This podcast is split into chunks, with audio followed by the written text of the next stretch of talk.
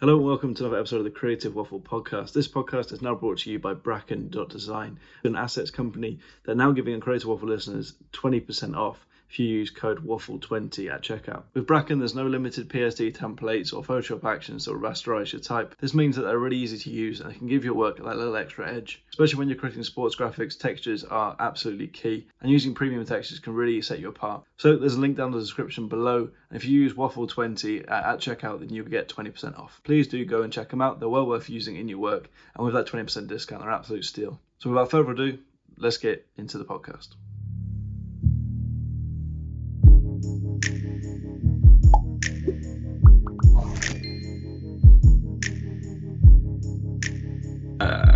So it's frozen for me, but I can still hear you, so that's fine.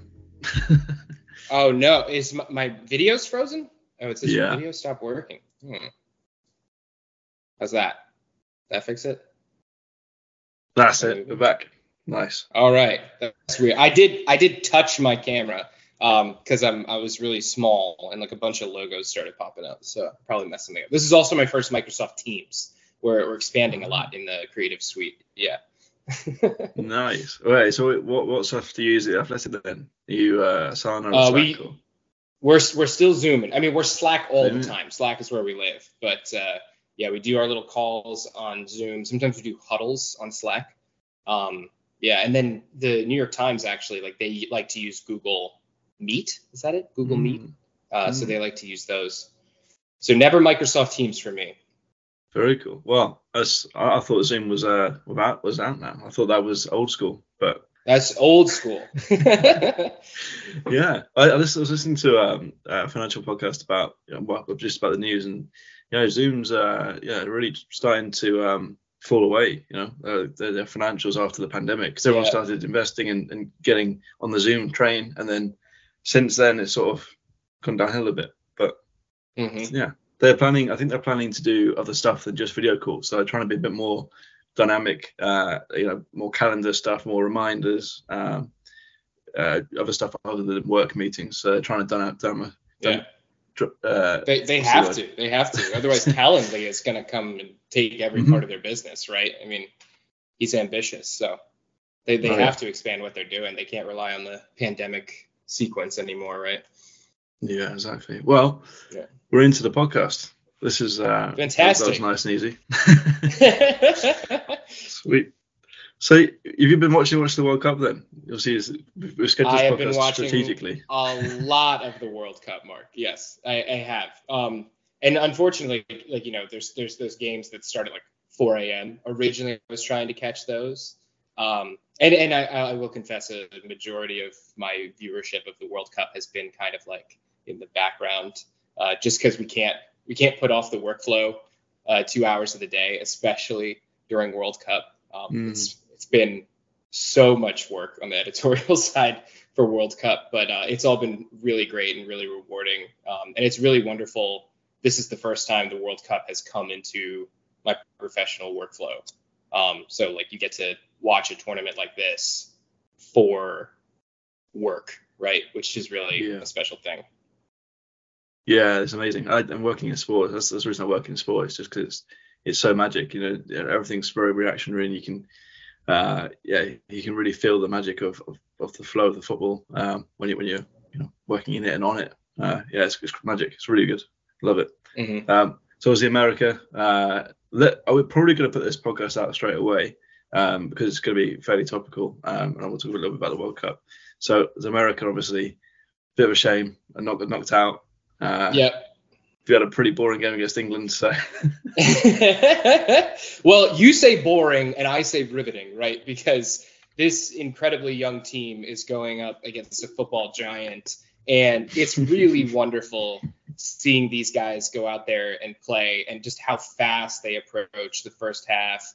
Um, you know, and, and like that's that's a really wonderful thing. And when you're watching as a USA fan who's sort of gaming for uh, you know the group of 16 you get so excited by a nil-nil result. Um, you know, obviously, uh, my my colleagues over on the other side of the pond, not so much. They were expecting a little bit more energy and and you know movement by way of goals, but um, no, I was thrilled with that result. I mean, we actually would not have progressed if it didn't land there, and I was not anticipating a win against England, um, nor was I anticipating a win against Netherlands. Um, I mean, these these these guys are it's a really wonderful team to watch. I'm very excited to watch them in 2026, uh, and maybe even perhaps uh, had have the luxury of going to see a match uh, in 2026 um, as mm-hmm. it's it's coming home. But um, yeah, no, I, I, I I love watching these guys, and now I get to you know root for England and stand by. A majority of our editorial design team is actually in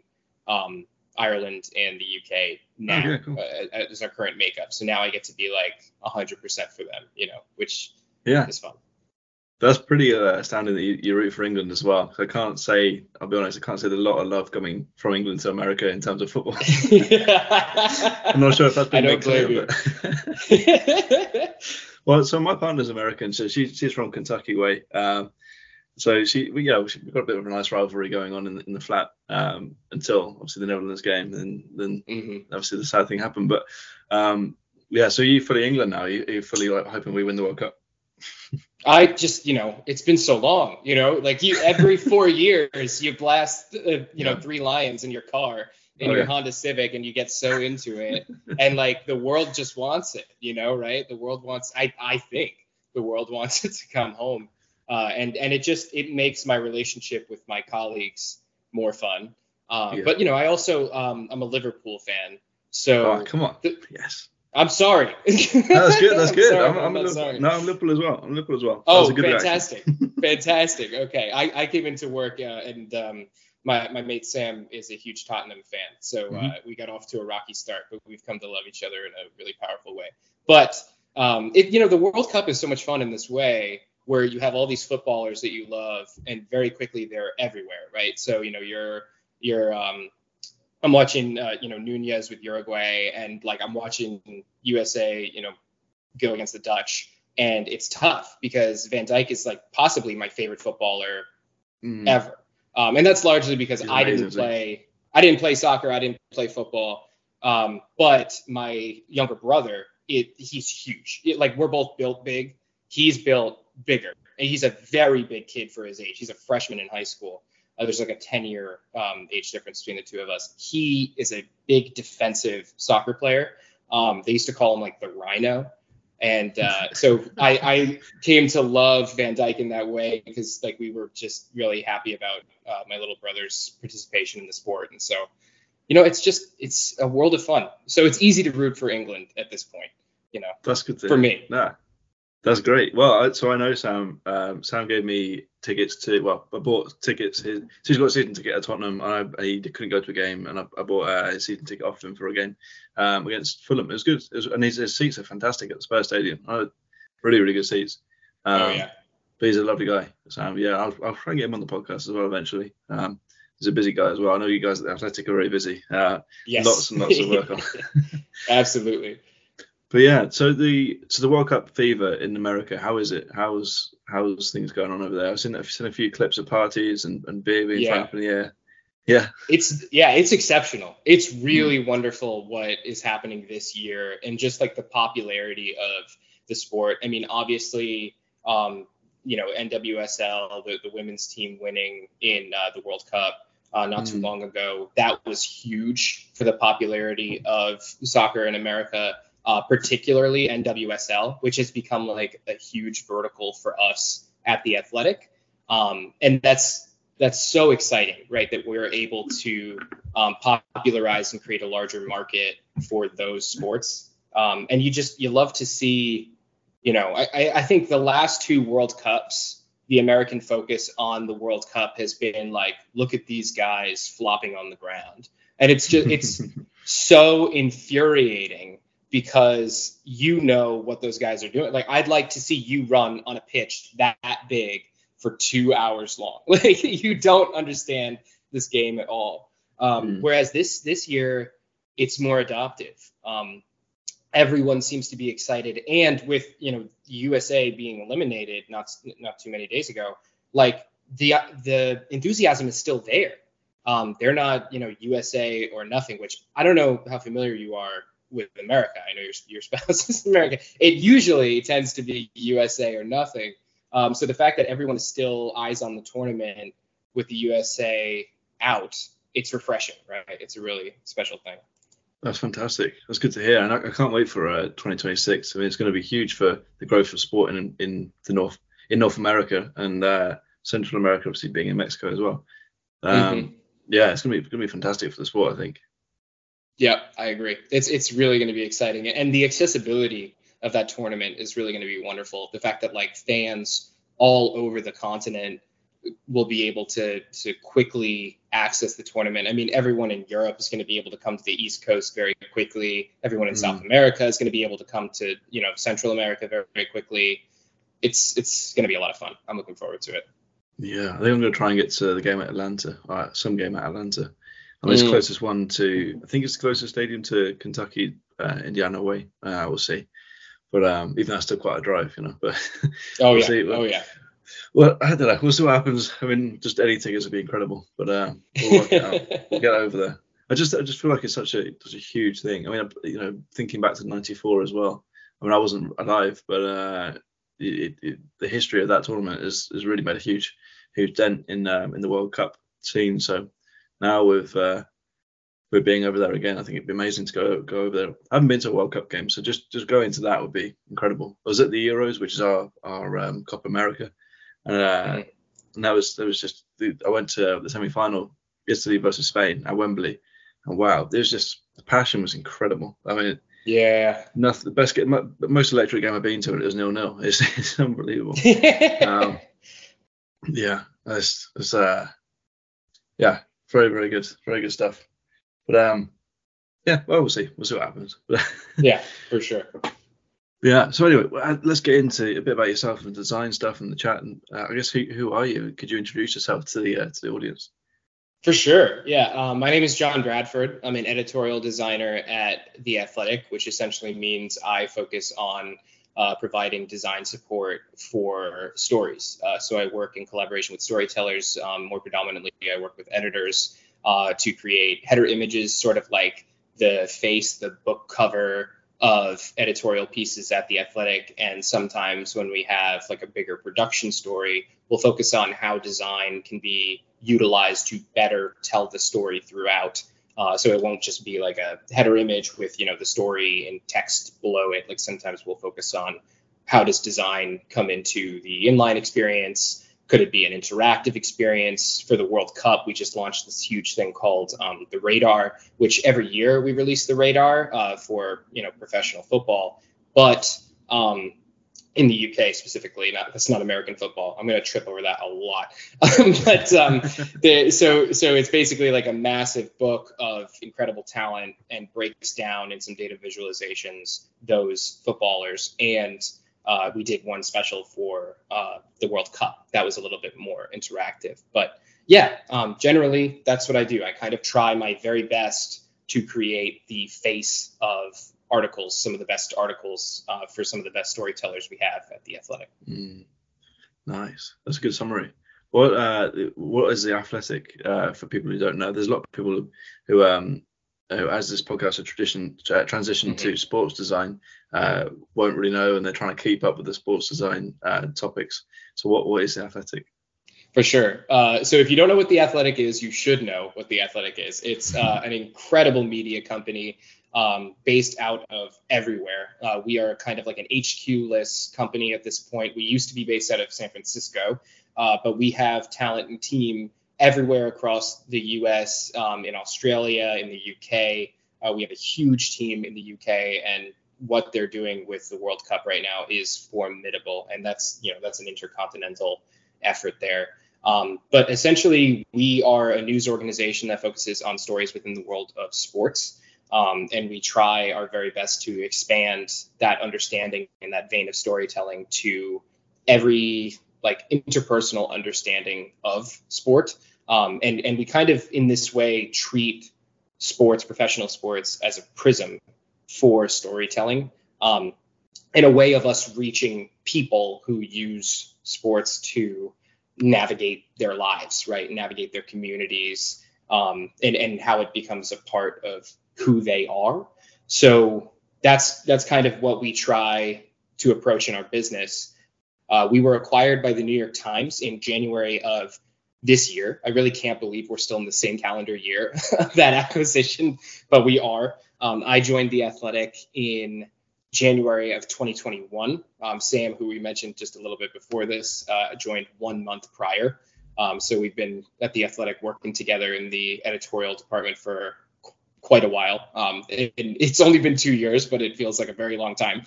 Um, but yeah, yes, and we are now a, a, New York Times company. Very happy to be a New York Times company, and we're just trying to elevate some of the best storytellers in, in sports as best we can. Yeah, and well, so the Athletic completely changed the, the landscape of sports journalism and brought some of the best names in sports journalism together, and then created like a its own unique like, place for, for the best writing of sports. And now is considered to be the top. So yeah, very very impressive what what they've done and uh, how it's all come together for sure. Thank you. Um, yeah, well, well, and also the obviously the, the I think the design side of stuff is, is incredible as well. So he, it's the style. We'll get onto the style, I guess. Now, I mean, how how much uh, how how much work and effort did it take to bring the style together? And um, is it a, a thing that's come from the top, and is it like uh, a direction that that everyone's come together and chosen, or, or how's yeah, how's it come about? That is a really interesting question that I think can be attributed um, to the talent of some incredible designers who are no longer at the Athletic, but um, our former creative director um, turned uh, sort of like head of brand, Stu Oler.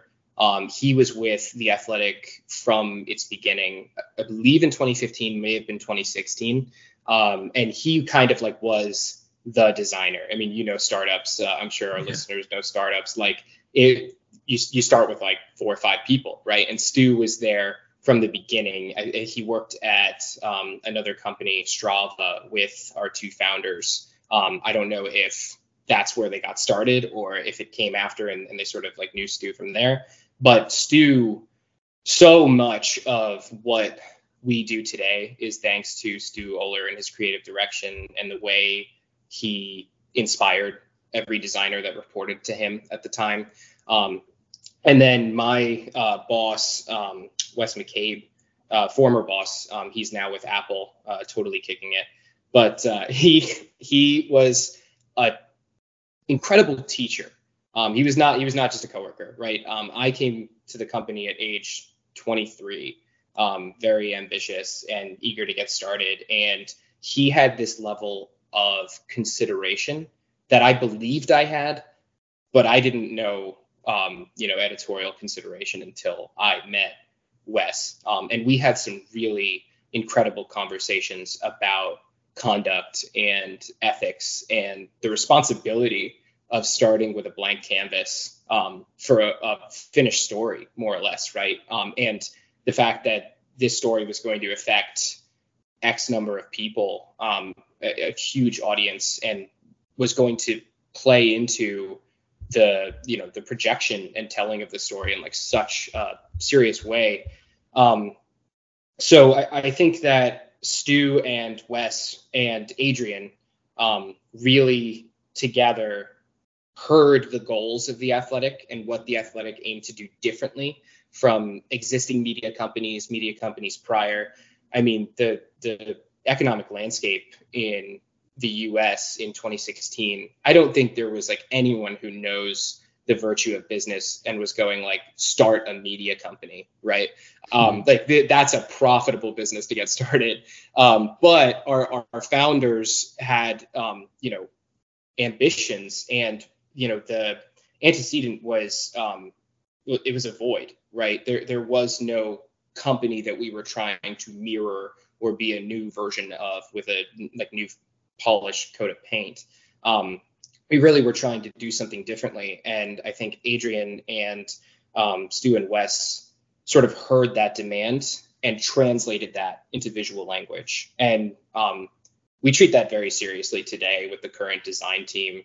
Uh, we we handle it with a lot of respect. Um, and you know, I'll be honest, a lot of the current design team that is working with a lot of the visual language and brand that exists at the Athletic was uh, reached out to because our work kind of reflected that direction already, um, or at least some of the existing work that we had before.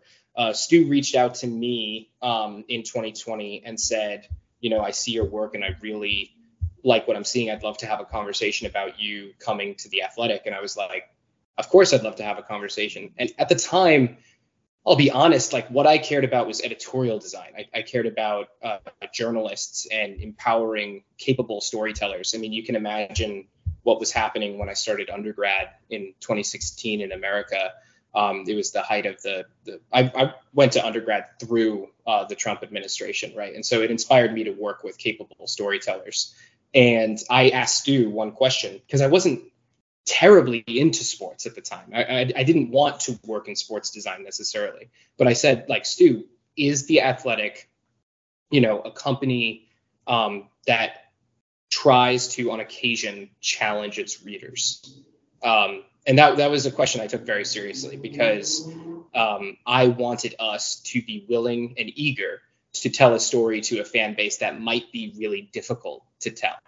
Um, and he said, absolutely. And you know he couldn't have been more right. Uh, in in those in these last two years, I've worked with some of the most capable journalists and storytellers who take their jobs and roles as journalists in this industry as seriously as you possibly could. Um, and they're these are life changing people. You know, they're they're inspirational in every way. Um, and being able to work with them and empower their voices in the best way we know how, it's uh, it's really it's amazing. It keeps you getting up the next day and, and going to work eager and and you feel like you're a part of something bigger. Um, and so I think our visual language really reflects that respect for storytelling, if that makes any sense. Um, yeah. And and the respect for you know dynamic consideration of just people, right? Because there's it, like I said, we we think of sport as a prism for humanity in a way. Yeah, wow, that's a, that's a lot to break down. That's quite profound the way you said that. That's, that's really cool. Uh, well, I guess the first thing you mentioned um, that I want to pick up on is about the leadership um, of is it Sean and Wes? All right. Yeah. Yeah. So well, well, we have sorry, we have uh, Stu and Wes. We're, we're Stu like and Wes, sorry. Kind of my my original two that I worked with a lot. Cool. So, what what about their leadership did you really like, and what what made them good leaders? in the design field, I guess specifically. Yeah, I, I think they were just really great human beings um, who were very empathetic and considerate in everything that they did. Um, I think of design in a very holistic way. You know, like when I look at like the placement of a street sign or like the way a burrito was wrapped or like the decision to put cumin in something. Like I think of all of those things as design decisions. Um, I want to critique those design decisions. I want to think about what inspired those design decisions. Right? It's uh, it's perilous and virtuous at the same time. Uh, but uh, I, I think that my my former colleagues, just with everything they did, thought about the way it would affect other people. Um, they thought about the repercussions for their efforts, um, the virtue of their efforts and that never like stopped them. That never um, slowed them down. But um, you know, it's it's an added charge that they gave themselves, and it was an added piece of work that they had to, you know, they they had to bring that into their workflow and and allocate time for it. Um, and so like it's kind of hard to holistically say how they were such great leaders and like the foundation that they laid for the athletic as a whole. The athletic 15 years from now will look like a product of you know these three designers, um, and that's such an incredible thing. Anyone who is currently on a team, a very small team of people, who are you know, if you're wondering, are we going to you know make a difference? the only people in the world of design i believe who have ever like made a profound difference is a small hardworking group of people um, take seriously like what what you're doing right now and what your undertaking is. But um, yeah, like we just we would have incredible conversations about um, like tone and empathy and consideration and and process. Um, and Wes like so quickly would just be able to come up with examples in the industry um, of like the way a story develops, right? Uh, like a good example being if like a major story broke about a particular athlete and you know their conduct or something that they had recently done something they were charged with doing um, it probably isn't appropriate to put too much of an editorial voice in that visual language right? The story has yet to be told. Um, the editorial has yet to be told. This is largely reporting at this point right? Um, editorialization will come later when more facts have developed and you know the the truth is a bit clearer. Um, and so just little things like that, right? Like the market will say, I want to see more visually, right? Like if you include, you know, more vectors, more textures, more excitement, more colors, um, then the readers are going to come to you. But like, is that the appropriate thing to do as a story is developing, right? There's not necessarily one correct answer, but these are the sorts of questions and challenges that these early design leaders instilled in a lot of the designers at the athletic um, early on, and, and we take it very seriously, and we're grateful. Yeah, wow. Uh, so, so one thing I'm trying to do at the moment is is look long term my role and think about the the club and where it wants to go in the future, and you know have that impact. Because that's I think that's mainly what designers are looking for. People that, well, designers that are thinking about this, you know, conscious designers who are actually thinking about what legacy they want to leave, what, you know, how they want to make the world look better um, mm-hmm. over long terms, and how you know, the, the lasting impact they want to lead. How how would well how, first of all how are you doing it at the Athletic now, and how would you advise people to start thinking about that for their own place work workplace? Yeah. Um, I mean, I, think it, it kind of could go back to the holistic design idea is, you know, continue to treat almost everything in your life, every decision you make um, as a design decision, something led to your making that decision. Um, and if you're building a foundation or you're trying to consider the way that you think your club um, or, or your company or your agency should be revered or considered, you know, 10, 20 years from now, my best advice would be to take it very personally, right? And and really just the question that was posed internally to you is how do you want to see it? How do you think that the club should be seen? Um, and and if you find yourself in a position where like your leadership or your manager thinks differently from you, then that is an opportunity to have a conversation. Um, because the reality is they might need to hear the way that you feel, um, the way that you think of the club and the business and the agency and, and the voice that you project, right? Because everyone has a voice, every company has a voice, and, and you're crafting that voice um, as someone who speaks visual language, you know, the, the most spoken language in the world. Um, and so that should be taken seriously. Um, yeah, I would, I'd take it personally. Um, I, I instill myself and, and my personality in a lot of the stuff that I do. Um, a lot of times I remove myself. I remove, you know, my thinking on tone or something like that for the betterment of a particular narrative or a storyteller. Um, but I think that like sometimes the removal of yourself can be a very personal thing too, because you believe so strongly in this particular direction, or you believe in um, the the club, or or very specifically, you want to see the club succeed um, and and prosper, and you know that this protect this particular moment where you might subdue the way that you feel is probably going to work out. Um, and and more than anything, like I tend to want to be an asset to the team, um, to my direct team of colleagues, to the newsroom, and then to the company overall. Um, and so like I'll I'll when I'm making like one image for a particular story, I'll think like how will this lead to um, you know greater success of my colleagues, people who like I've never even had the the pleasure of meeting before, right? Like how will this mm-hmm. benefit them and their livelihoods? Um, and I think as long as you keep it like very simple and personal in that way, um, you'll be proud of the ultimate result. I hope. I think so. Yeah. Yeah. Well, I, so my, I mean, uh, to summarize that, I'm definitely going on uh, a bit of a journey within the club to uh, um, find out what mm-hmm. what the what the club wants, how they want to be perceived for the next few years. Um, and then obviously I've got my own opinions, but I don't want to tell anyone those until until I've figured out what everyone else thinks first. Otherwise, it might persuade them, or, or like it might it might prompt them to say one thing rather than another. Um, so I've got a chat with uh, Steve, uh, who's the, the CEO of, of, the club um, this mm-hmm. week, and so that's a good starting point. And then we're gonna have a bit of a round table and see where it goes from there. But yeah, it's a huge project to to undertake, and um, I'm very excited about it. I think it's a big challenge and a huge one for for our portfolio, but um, and, and for that legacy thing as well, like it's absolutely massive if it, if it can have an impact. I do I believe what you say about the small design teams made the most impact. I mean, I'd like to be more than one designer at this club, but uh, uh-huh. it's uh, uh-huh.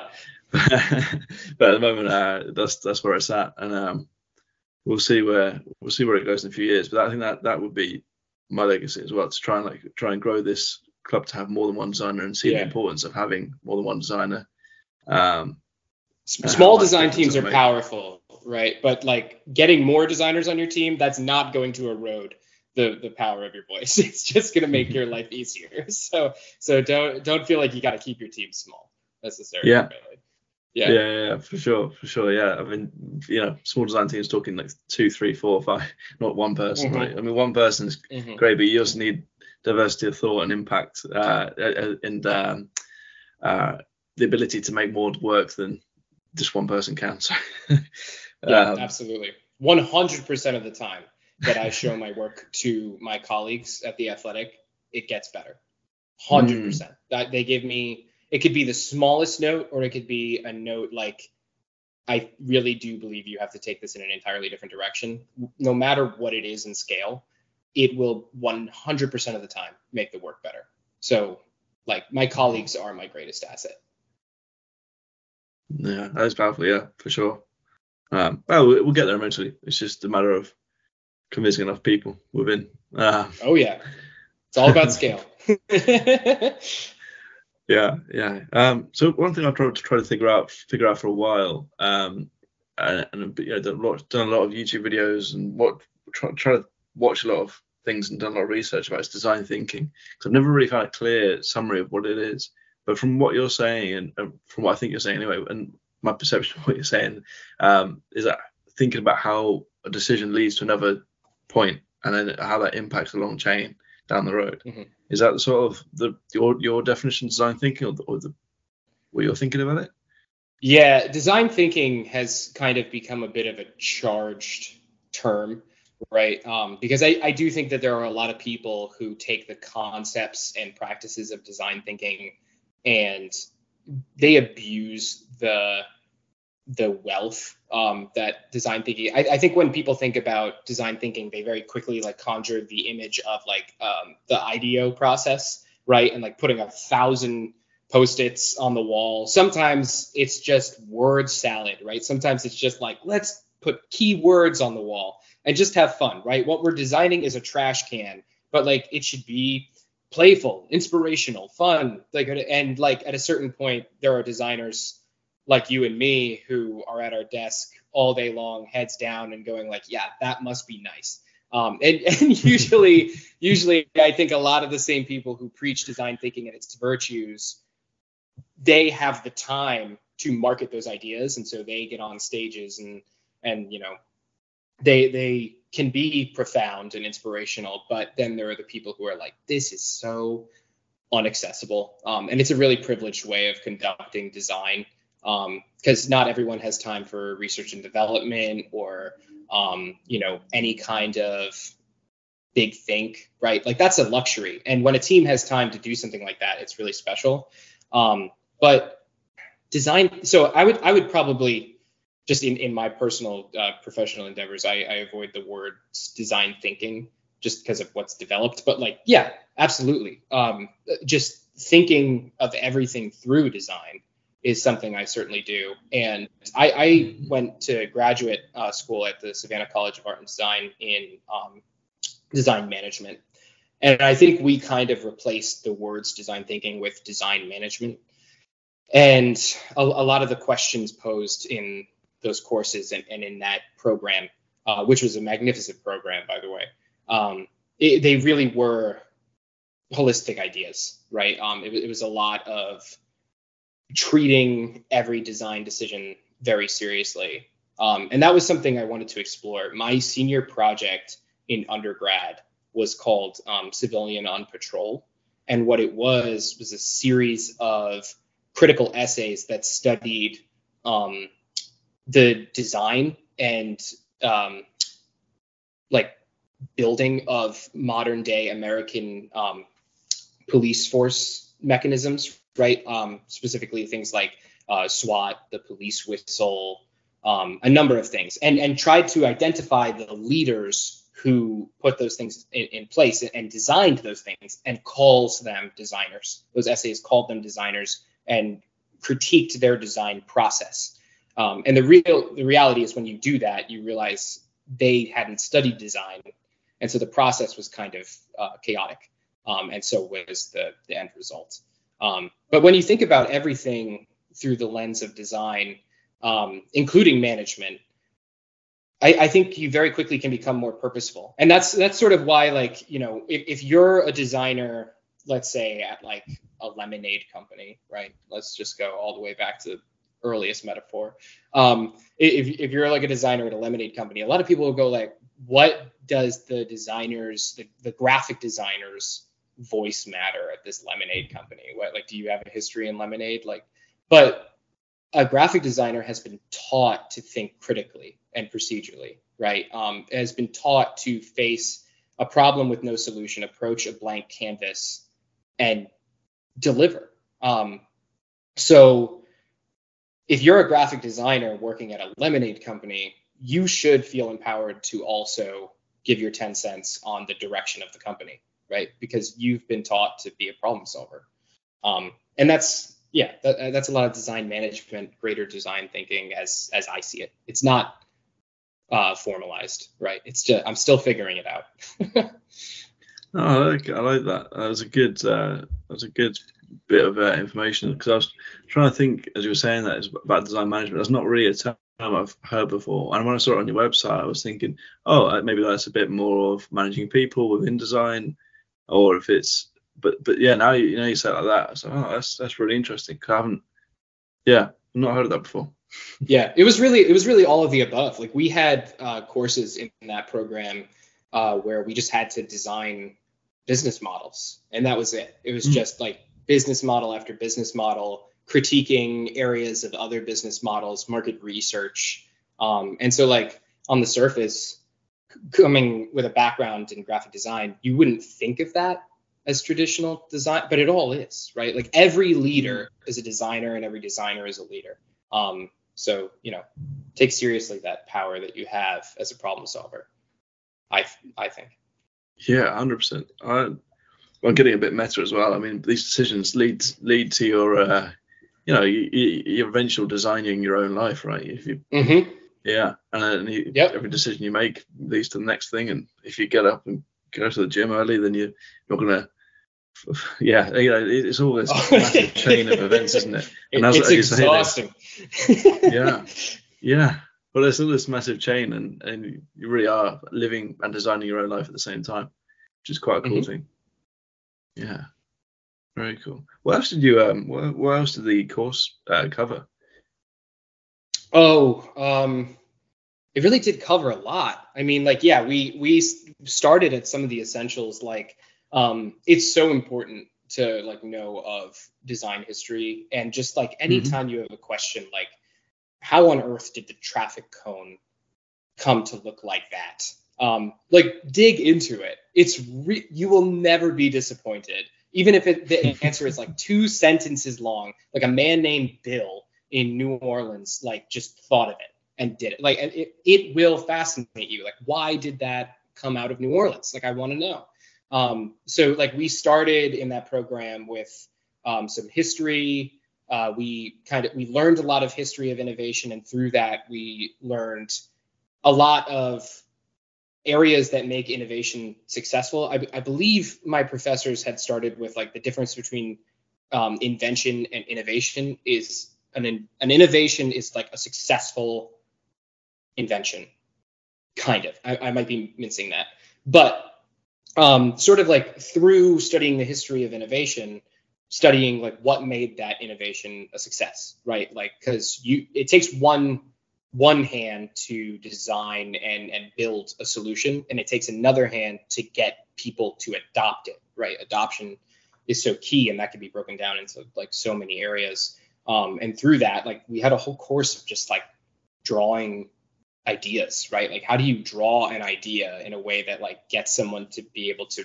read it, right? And in that way, like that that goes right back to, you know, visual language one, and uh, and it is like you know how do you make your designs, your thoughts legible to a wider audience, right? That's that's sort of the first step, and then adoption of a business model becomes another, right? And so then you can start to critique Zoom uh, as we mentioned, and uh, Zoom's business model, and uh, you know what their market capacity is, um, and you can start to have some really fun conversations about that.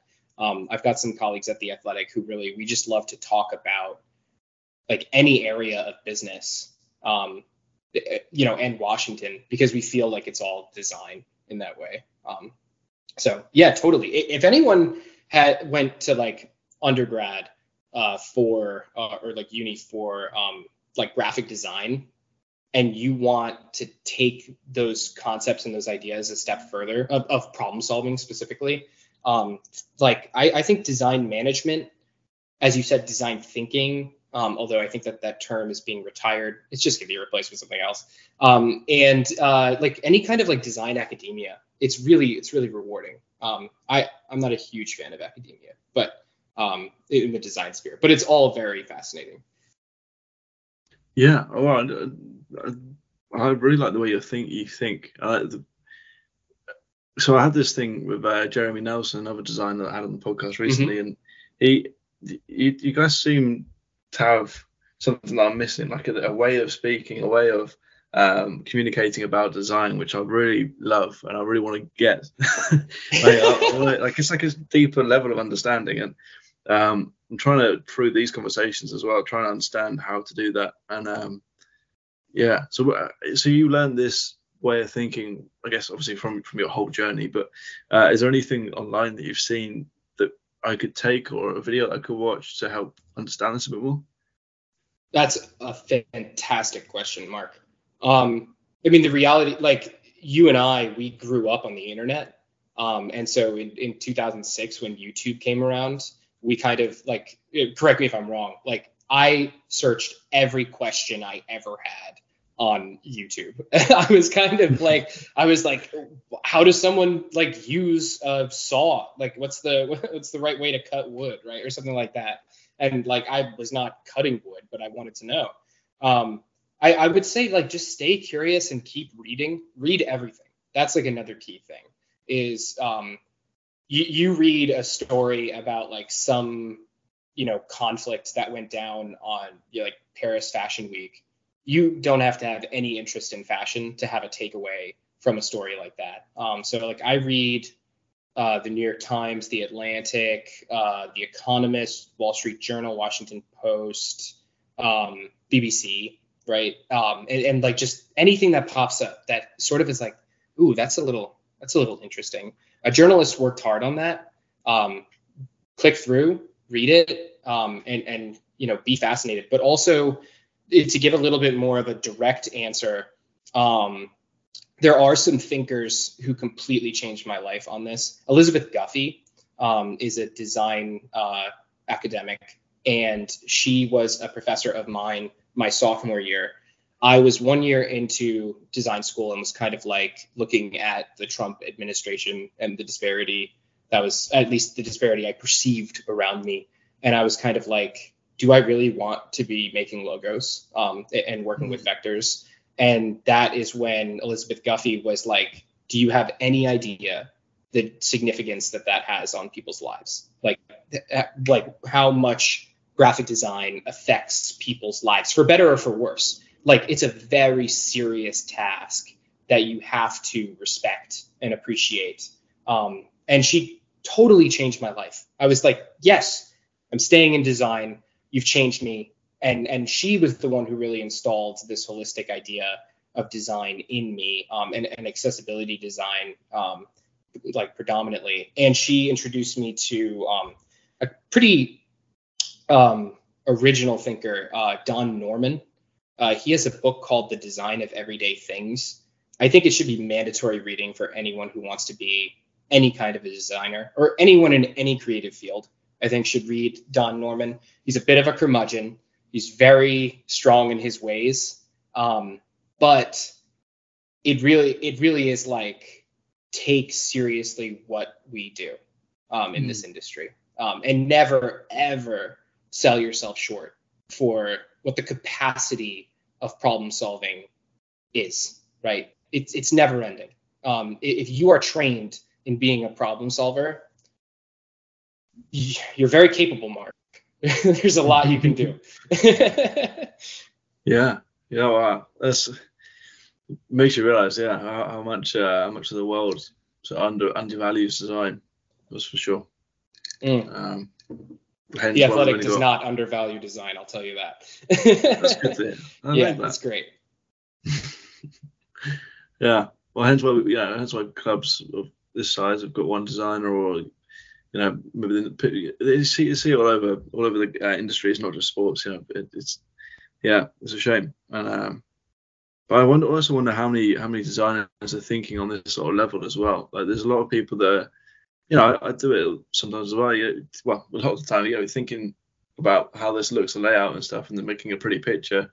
But sometimes you're not thinking about the actual meaning behind it. You're not thinking about um, how this impacts people when they're viewing it. You know, just trying to make something good for your portfolio, and that's that's a huge issue I think in us in the sports design scene, especially. Um, you know, making match day graphics or uh, yeah, I mean, number of projects. Um, you're making stuff for your for yourself, where it should be for the wider audience, um, backed up by data and backed up by uh, just the feeling around the team at that time by the mm-hmm. audience, or so there's, there's, there's lots of things. I mean, um, the club's vision, uh, the club's history. Yeah, there's, there's there's loads of stuff that could come into your design, but I think we're sucked into a way of designing for ourselves a lot of the time. Um, yeah, I mean, as as you know, professional creatives, we have to market ourselves, which I think is actually something that I'm really bad at and need to improve. and I, I just I'm so bad at posting on social media like my work um, and and sharing what we're doing because I I make like five to six images a day, um, and so much of it ex- it all exists on the athletic um, but not a lot of it exists like on my website and on you know instagram and it should um, you know as, as creatives we have to continue to market ourselves. But yeah this idea of like inspiration and production is something that we're constantly rethinking um, and, and, like reapproaching um, especially in sports design. I, I think that uh, you'll you'll look at the visual language of the athletic and see that it kind of um, it's taking a different approach that I used to feel was like a little bit brave, um, and now I feel like I, I feel validated when um, other people, uh, like other outlets, begin to adopt some of the visual language that we've sort of approach It's a little bit simpler, um, and you know, I, I, like I said, the the production that you've mentioned, um, like why, the why, that's like the big thing, right? The why behind what we're doing is just so important. And I think for me personally, like if anyone's listening to this and going like, I've been thinking about editorial design, I think this is why editorial design was so approachable for me, is because I was looking at the accessibility of visual language and how powerful it is. And how it could be abused, right? It could be used in such a terrible way to wreak havoc, or it could be used to like elevate really outstanding voices. Um, and so that kind of became my like career thesis. Is like I wanted to empower considerate storytellers, and I found considerate storytellers at the Athletic. Um, and so that's why it's, it's a very filling thing for me, and it's probably why I'm so bad at marketing my own work is because like that's fulfilling enough, right? It's like living with my wife and then working with these storytellers. That feels good, right? But mm-hmm. I, I do need to consider like how I connect with the, the greater community as well. I like that. Yeah. Well, career, career thesis as well. Uh, putting a reason for doing your work. That's, that's hugely important to myself as well. And um, how did you come up with that? And and how do other designers come up with that? Um. Well, I think I came up with it sort of sort of the way I just illustrated in that I, I thought of the scalability and accessibility of visual language.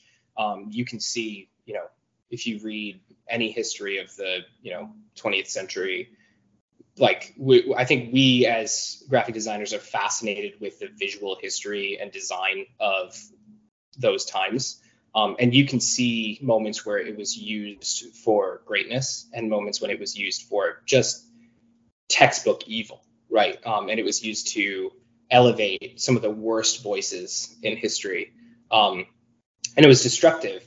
So you, you can come to appreciate the power of visual language and you know you kind of you want to be on on the good side right like you you want to um, you want to find people who are making it their life mission, journalists, um, to tell the important story, to accelerate truth and elevate empathy and um, like just like being a good person um, and, and asking questions and learning from others um, the diversity that i think you mentioned in uh, some segment earlier. Um, and so that's why it was easy for me to kind of come up with this vague but also direct sort of thesis, which was that I wanted to empower um, considerate storytellers with a very key emphasis on the word considerate. Um, so if you're a designer who wants some kind of a career thesis for yourself, I would just very, very abstractly think of what in the world of graphic design or design as a whole is important to you, and then what you want to do. And as long as you keep it vague, and direct. It's easy to live by, um, or I should say, it can be easy to live by, and it's it's uh, widely applicable, right? Um, you you can work for a single person, you could be a freelancer, you could work for a club, you could work for an agency, um, and as, you could instill that value anywhere you go, um, and that that makes you easier to understand for your colleagues as well. Um, and working on a team is so important. Um, so the the more your teammates understand you and the way that you work, um, the easier it is to work together. So I think that's really important. Mm. Yeah, definitely. I yeah, I'm working on uh, working on coming up with this wider meaning myself. I think I've, I think I've got it nailed down. sort of similar to what I mentioned earlier on about helping sports teams mm-hmm. get better you know, come into them and then leave in that leave in a better shape. You know, that's sort of yeah help them establish their own their own vision for their own identity and uh, um, how to tell their uh, how to tell their, their brand values and their and their uh, yeah and their history through visual impact. I guess that's probably pretty mm-hmm. what it would be. But yeah, absolutely. And, and empowering those brand values that you just mentioned that empowers the athletes, right? And very quickly that can empower the township that is is a is a fan group of this particular club. If you change the Philadelphia Eagles, right? You change Philadelphia, and that that's that's the mm. end of hmm. it, right? Um, so your work is is very serious, Mark. It's it's it's really powerful, yeah. and and those brand values, they have legs, right? It's expansive it's a good message to people listening. I guess this has been an incredible conversation. To be honest, um, who's your who's your going back to something a bit well, not man, you know, not as uh, serious, but what, what's your uh, who's your teams? Who's your football teams, sports teams? Uh, so I actually grew up in New York, but my family is from New England. So my parents met at the at um, Providence College, Go Friars, and uh, so I my whole family, a lot of my family is from New England. And so I grew up in New York rooting for the Boston Red Sox. Um, and all my friends were either Mets fans or New York Yankee fans. Um, and I loved the rivalry. I loved being the one Red Sox fan in class all the time. Uh, Patriots, Bruins, Celtics. The Bruins and the Celtics are giving me something to love this year. The Patriots are making it tough. Um, and then, like we said before, LFC. I'm, I'm, a I'm a new and huge Liverpool fan. Um, by new, I mean like I think I've been following Liverpool for probably about two, three years. But like I said, the expanding popularity of soccer in the U.S. That's what that's what made me want a team, right? I wanted to be a part of that world. Um, so it's it's really mm. it's a lot of fun. Yeah, do you know? Uh, so your guys, the Boston Red Sox owners, obviously they're owners of Liverpool um, as well. They're not much uh, enough much longer. They're selling it. no, no, but that was that was actually the whole reason why my my family navigated to Liverpool was because of Fenway Sports. Nice. Yeah. There's a reason. I like that reason. Not just the Champions League.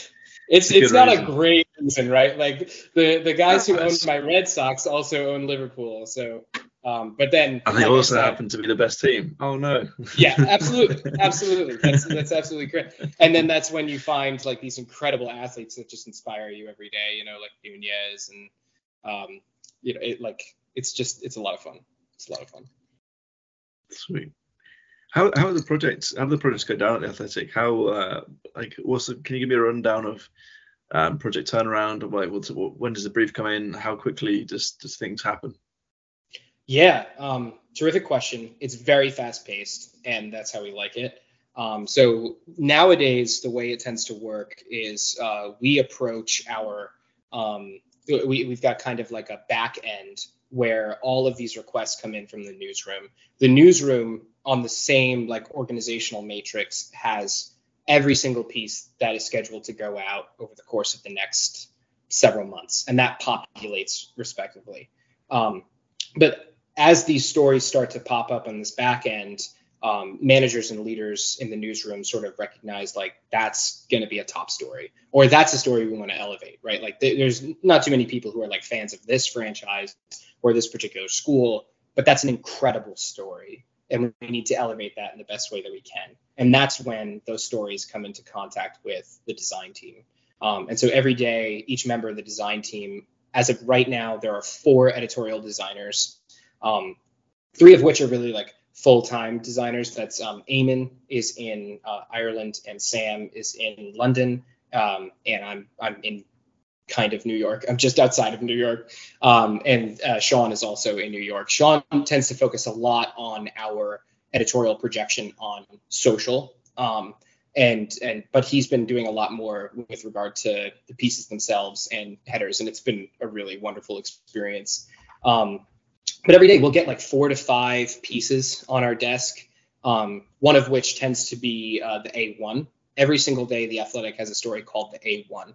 And that's kind of been deemed by the newsroom as the most important story of the day, the must read. Um, and that gets a lot of production and consideration behind it on the design team. Um, we take it very seriously. And yeah, like we'll we'll just we'll get like like cards for like four to five stories, and it'll say this is the writer, this is the journalist, the storyteller. Uh, this is kind of what the story is about, the franchises or schools that it concerns. And here's a link to the story. Um, hopefully, we'll have a chance to give it a quick read um, and understand the tone. And we'll go from there. Well, it'll, it'll it's a collaborative effort always with the story's editor. Um, and there's a lot of back and forth about the correct direction.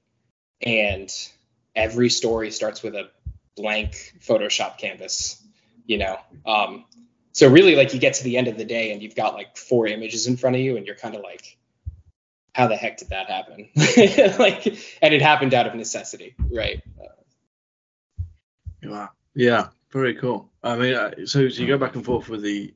Sorry, by the way, if you can hear um, people coming around the flat and stomping around the flat, because I, I, I've told her the thing is with London, you live with other people, and you know people come in and out of the flat. And, Absolutely. Um, also, my laptop's going to die. It's the second time I've done this since coming back. Um, my laptop's going to die, so I'm going to plug this in very quickly.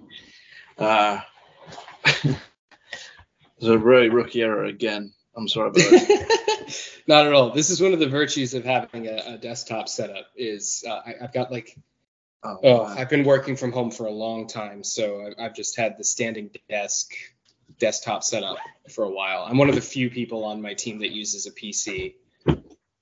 And that's just because I need to be able to fix it. You know what? I can't believe this. So, so my wife broke my um, laptop charger last night. I normally have two, one for my work laptop, one for my personal laptop. I don't have two anymore. I left it at work. I'm gonna have to go in there. I'm really sorry. I have to. I'll, I'll cut this bit out of the podcast, but I'm gonna have to go and get the laptop charger. No, keep this in. I mean, feel free to fill it if you can. Absolutely. So hello everyone. So, what a nightmare. he's back. Did you say anything good? Oh yeah, no, we we had a really nice vein there. You'll be thrilled to hear it back. right, we're in. We're plugged in. Blimey. Okay. Um, so I've also forgotten where we were at there. Uh, I, th- I think we were talking about uh, process at the athletic. Mm, oh yes, yeah, that was it. Yeah, so, uh, so how, yeah, so communication with the designers from around the world. How's how does that go down? And uh, are you all working on the same projects, or are you um, all across different stuff, different news articles? Yeah, that's a really fun uh, challenge for us as a team. Is that we used to um, always we always had Sam in London, and it used to be that Sam was the only one who did uh, all of the UK stories, which was almost exclusively football. A huge market, right? right? And so Yeah. his his work went everywhere. And I think when we broke down like the most popular stories of the year last year, Sam was like way more than half of them, right? Uh, so that was a lot of fun for him, uh, just because the, the market is so concentrated. It's so easy um, to get readers um, in, in front of that story. But um, yeah, we used to have people on the West Coast, East Coast, and London. Um, and so there would have to be meetings that involved all of us. Still, still are, and that's tough, right? Um, the UK guys, they go online for some eight o'clock meetings, um, which is it's really rough. But we really appreciate the sacrifice from them. Uh, nowadays, uh, we, we actually recently took our desk and made it global, um, which means that the UK guys are no longer just doing, uh, you know, soccer, football stories. They're doing uh, NBA stories. Um, and they were joking a little bit too, because on, on the US side, we have so many verticals that we focus on. Um, and, and some of them are like very niche, right? So when, when we became more of an international system, uh, Universal Desk, they were like, oh my gosh, I get to do a story about NASCAR. It's like, yeah, like rarely do we get a motor story that comes up, but like we do. So now we get to give uh, the UK guys an opportunity to, uh, you know, to take on a story like that or a golf story. Um, Brendan Quinn is like one of the greatest writers we have at the Athletic. Every single time, I'm not someone who follows golf at all, but I just read his work and I'm I'm just I'm so happy. You know, it's he is such a fantastic writer, um, and and like he crafts a story so well. Um, it's easy to follow and and like his his use of the English language is just very very nice. Um, so I, I you you find moments like that that are really wonderful, but um, it's a challenge. It's a real challenge um, working across the many time zones, but it can also be a virtue in the sense that our West Coast guys used to be asleep in the morning, and you know if something happened in the morning that they weren't uh, morning U.S. side, it would be like 5 a.m. Uh, in California, and we needed someone on it. So that's where I got to be an asset, right? Now, unfortunately, in the editorial design team, we don't have anyone West Coast. So like we're, I'm like, I'm like, we need someone West Coast because now I'm starting to feel a little bit of the the UK guys. Sometimes I'm I'm, I'm working late um, just because we have editors on the West Coast, right? We have storytellers on the West Coast. So Yeah, makes sense. Makes sense. Yeah, I mean, it's fantastic having a global design team like that that work around the clock. Very, very- it seems like you've got a very good structure, and it's uh, but one that a lot of people can learn from as well. You know, having people around the world and makes sense with this dynamic world that we live in. Working on Yeah. working on teams, working on you know Slack and Asana and around the world on different platforms. Yeah, especially in the world of sports, you know, I mean, it just it is an international market. So yeah, it, it needs to be an international team. It never stops being rewarding. And we actually just had our first offsite not too long ago, and it was amazing. I gave Sam the biggest bear hug. I just was like, "You Yeah, exist." yeah, no, yeah, he came over. We actually we went to Santa Monica. Um, Oh, so amazing. we yeah, we all went to Santa Monica. We went to the beach and we saw each other. The whole design team, so not just editorial design. um, product, brand, editorial all came together, uh, and we we got to be together, and we did we did probably like a week's work of worth of work in like two days, um, and it's that's amazing, right? That's something that you can do when you're together in one place. Um, but just yeah, it was so wonderful seeing my guys who I never get to see because they're in Dublin or they're in London, mm. and so on. Yeah, that's really cool. And, that, and that, well, that because the whole podcast is like a it's like an echo. I mean, the uh, it goes back to the diversity of thought and having you know, someone that from the UK maybe doesn't follow the NBA that often and maybe working on an article about that, giving it a complete different perspective, uh, design wise, someone who's working on it who's a massive NBA fan, right? Like, yeah, very important to get those different mm. opinions and stuff. Um, yeah, wicked. Well, let's let's uh, get this wrapped up and last the last few questions I'd like to ask on the podcast.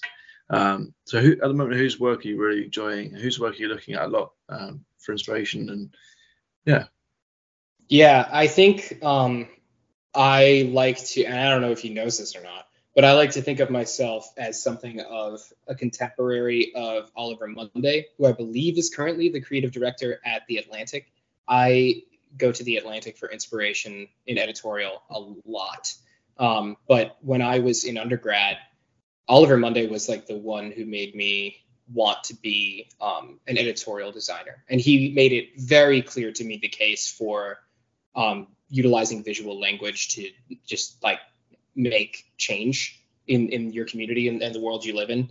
Um, and then when I met him, I, I, was a junior member of a design conference in my undergrad um, called the Multi Design Conference. And it was completely student led. It was funded by our little student fundraisers. Um, and it was wonderful. But my first year on that team, the second year I directed it with my friend Liv. Um, the the first year I was on it, I was like, we have to get Oliver Munday here. And when I met him, he was just such a kind and conscientious person. I mean, he really was like salt of the earth, wonderful, and very humble. Um, and he loves talking about narrative. He loves talking about like classic books and those sorts of things because he he came up in Penguin Random House and was doing a lot of covers, um, and then started doing a little bit more freelance editorial, and that was inspirational to me. That's what I wanted to do, and so I actually started with book covers. Um, Peter Mendelsund is like a really close um, person with Oliver Munday as well, um, and and he's like those two are constant inspirations for me. Um, and and more recently, I mean, Mark Harris. I don't know if you're familiar he is amazing. You have to look up his work on Instagram. Um, it, it's everywhere. His visual language is all over the place. Um, he he's a master in, in this work, um, and and you know he's a constant inspiration to people at the Athletic. Joan Wong is another person mm-hmm. I got to meet uh, through the multi. Um, she is fantastic, and another person who is fabulous to talk to um, and Erik Carter. Erik, Erik, Carter does like a lot of, of images for the Atlantic um, and the New York Times. And Erik Carter is formidable. Like his methods of image making are really outstanding. And like I'll I'll just see a new thing. And don't you just love it, Mark, when you have that moment and you're like, how did they do that? Yeah, like, yeah, yeah. how did they make that image? How did they render that? I'm so frustrated that I didn't do that myself. Um, it, I, I would say that Erik Carter is that for me. Just he, constantly finding new ways of image making that are fantastic. And and you know, all these people, you know, all, all these creatives, they respond to a message, you know, which is amazing. You know, they, they love talking. Well, I, I do follow Mark Harris actually. Uh, I think Sam turned him on to me actually. I'll um, I'll definitely be, well, if it, though all of them, I'll be reached out to. They'll probably have an email from me or message from me about coming on the podcast and chatting. But um, yeah, I've seen, I've definitely seen Mark Harris's work before. Um, Incredible. Yeah. Wow. uh, yeah, yeah, yeah. Uh, so, what, what's your best purchase under a hundred dollars? And it doesn't have to be design related. Best purchase under a hundred dollars. Hmm. Hmm see, so like some really great purchases recently. I had a wedding uh, with my, with my wife, Uh, that was way over a hundred dollars. Um, Yep. You know, and then there, all the creative technology. You know, none of that falls under a hundred dollars. Um, my Dutch oven, which uh, up until the the match the other day, we were calling a freedom oven, um, just you know, in, in protest. Uh, but now, you know, the Dutch have uh, proven themselves the football giants that they are. We are back to calling it a Dutch oven. As I said, I love cooking, and if you are a home chef, this is like a really nice way to retire my day. I and I end my day in design. I close every you know apparatus of my workplace. My computer becomes a computer again, and I just get to cooking. You put some oil and aromatics in a Dutch oven, and you, you add heat, and your home just becomes this amazing place. Um, you add a little bit of like piano to that. I, like to play records, um, little like Nina Simone or like Celeste, any kind of jazz. I put that on, and it's a reset. Um, and I, I think I use my Dutch oven more than anything. It's a it's a magical place. You know, it's like it's like my computer for the kitchen. That makes any sense. Um, use a use a lot of pans, a lot of pots, what have you, but nothing more than my Dutch oven. And uh, my wife is a vegetarian, and I'm very not. Uh, so cooking for this house can be difficult when I'm yearning for meat, and it doesn't make any sense to buy meat separately because it costs money um, and it takes time to cook. So I just try to find a common ground. Pasta is a very easy common ground for anyone with that unique conflict. Um, and the Dutch oven is fantastic for pasta. It's really, it's so good. My Dutch oven. That's my answer. You can get a cheap one. Yeah, There, there's like there's the expensive ones that are like 300, like the Le Creusets and stuff like that. Don't do that. There's I think um, it's from Lodge. Lodge is taking a lot of like cast iron stuff and making it like really cheap. Get yourself a Dutch oven from Lodge. You can make bread, you can make pasta, soup, whatever you want. It's so good. There you go. It's a good one. Uh, do you have a life hack for uh, for anyone? A life hack. Oh, jeez. I, I probably. I, yeah, I've got. Yeah, Dutch oven is a great life hack. Um, I don't know. I feel like I, I keep. I, I just moved into my home um, with my wife recently, and I'm slowly learning a lot of things. You know, just like a lot of things I didn't know before that are important in like maintaining a house um, and and like keeping a space together.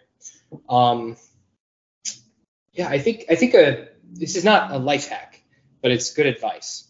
Um, I, I think that at least in the U.S., uh, people have started like thinking of the cheapest thing, um, and so like people are to the point where like they look at a credenza or something like a TV stand, and they're like that should be thirty four dollars.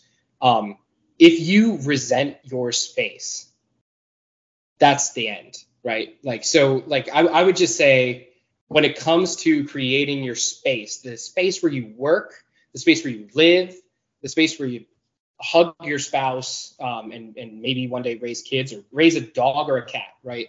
Um, you got to love that space. So uh, buy and invest in the furniture that you love.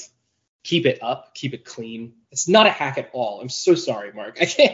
I can't this think is of a. this is a fantastic I can't think of a hack quickly. I can't think of a hack quickly. Um, but yeah, I would I would say do do that for sure. Keep your pantry stocked too. That's like another that another not hack, but just you know piece of advice. Like keep tomato paste and evaporated milk in your pantry because you could always throw something together. Just if you have an onion there, you can make a vodka sauce, no trouble, and everyone's happy. Everyone's happy. Man, that, that's a great. That is a genuinely good bit of advice. That's something I'm, uh, well, thinking about a lot more um, recently. And um, our flatmate's moving out, so we're having a bit of change of scenery. And um, well, we- we'll stay where we are, but we, you know, a lot of things are moving on and moving, and we want to think a bit more about the way we want our flat to look. Um, in a very small London flat, paying a lot of money for it. You know, how do we Mhm. want to remember this flat? Um, so yeah, yeah, it's, it's a good one. It's a good one. As you can tell by the messy bed in my background, uh, it's it's not going too well. Uh, I should have I should have made that, and I feel I do feel bad because I didn't normally make that in the mornings, but obviously this morning it didn't happen. Listen, Um, we're working hard. We're working hard in this house. All right. you can't This can't always make the fun. bed. And it's an opportunity, Mark. It's an opportunity. tomorrow will be better. That's the way we go moving forward. Absolutely. forward. uh, well, that's, that's that's great. Well, thank you very much for, for doing this, and I really appreciate it. I'm sure we'll do it again sometime. I'd love to uh, once I'm a bit older and a bit wiser, and you know, taking on board what you said today as well. I really appreciate it. Absolutely. Thank you so much for having me, Mark, and thank you to your listeners. I really appreciate the time. Please Well, subscribe well- to the Athletic. Please, we're, Yeah. we're doing such hard work over there. It's great. Where can people find uh, you and your work as well? Oh, uh, you can find me on pretty much any social media site with the, the tag at by John Bradford.